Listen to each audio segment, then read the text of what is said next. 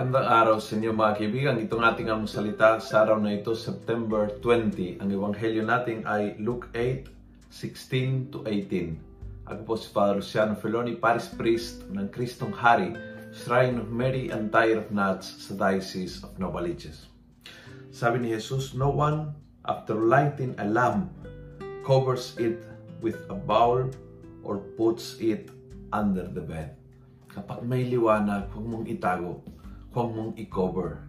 Huwag mong takpan ang liwanag na natanggap mo. I think malakas itong message na ito ngayong panahon na ito na talagang binabalot ng dilim ang buhay nating, ang news, ang ating mga uh, usap-usapang kwentuhan, uh, ang ating mga uh, laman ng ating mga uh, posting and group chats, a lot of uh, dark news uh, puno tayo ng, ng kalungkutan at ng pangamba at ng takot dahil sa nangyari sa pandemyang ito.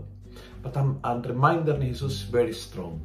Huwag mong pahintulutan na ang liwanag na nasa iyo, tinanggap, binigay ng Diyos, inilagay sa iyo ang liwanag. Huwag mong takpan.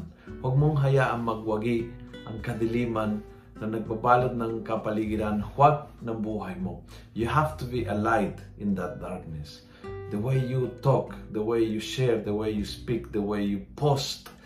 Lahat po yun ay dapat nagpapakita ng liwanag. Be a person of light.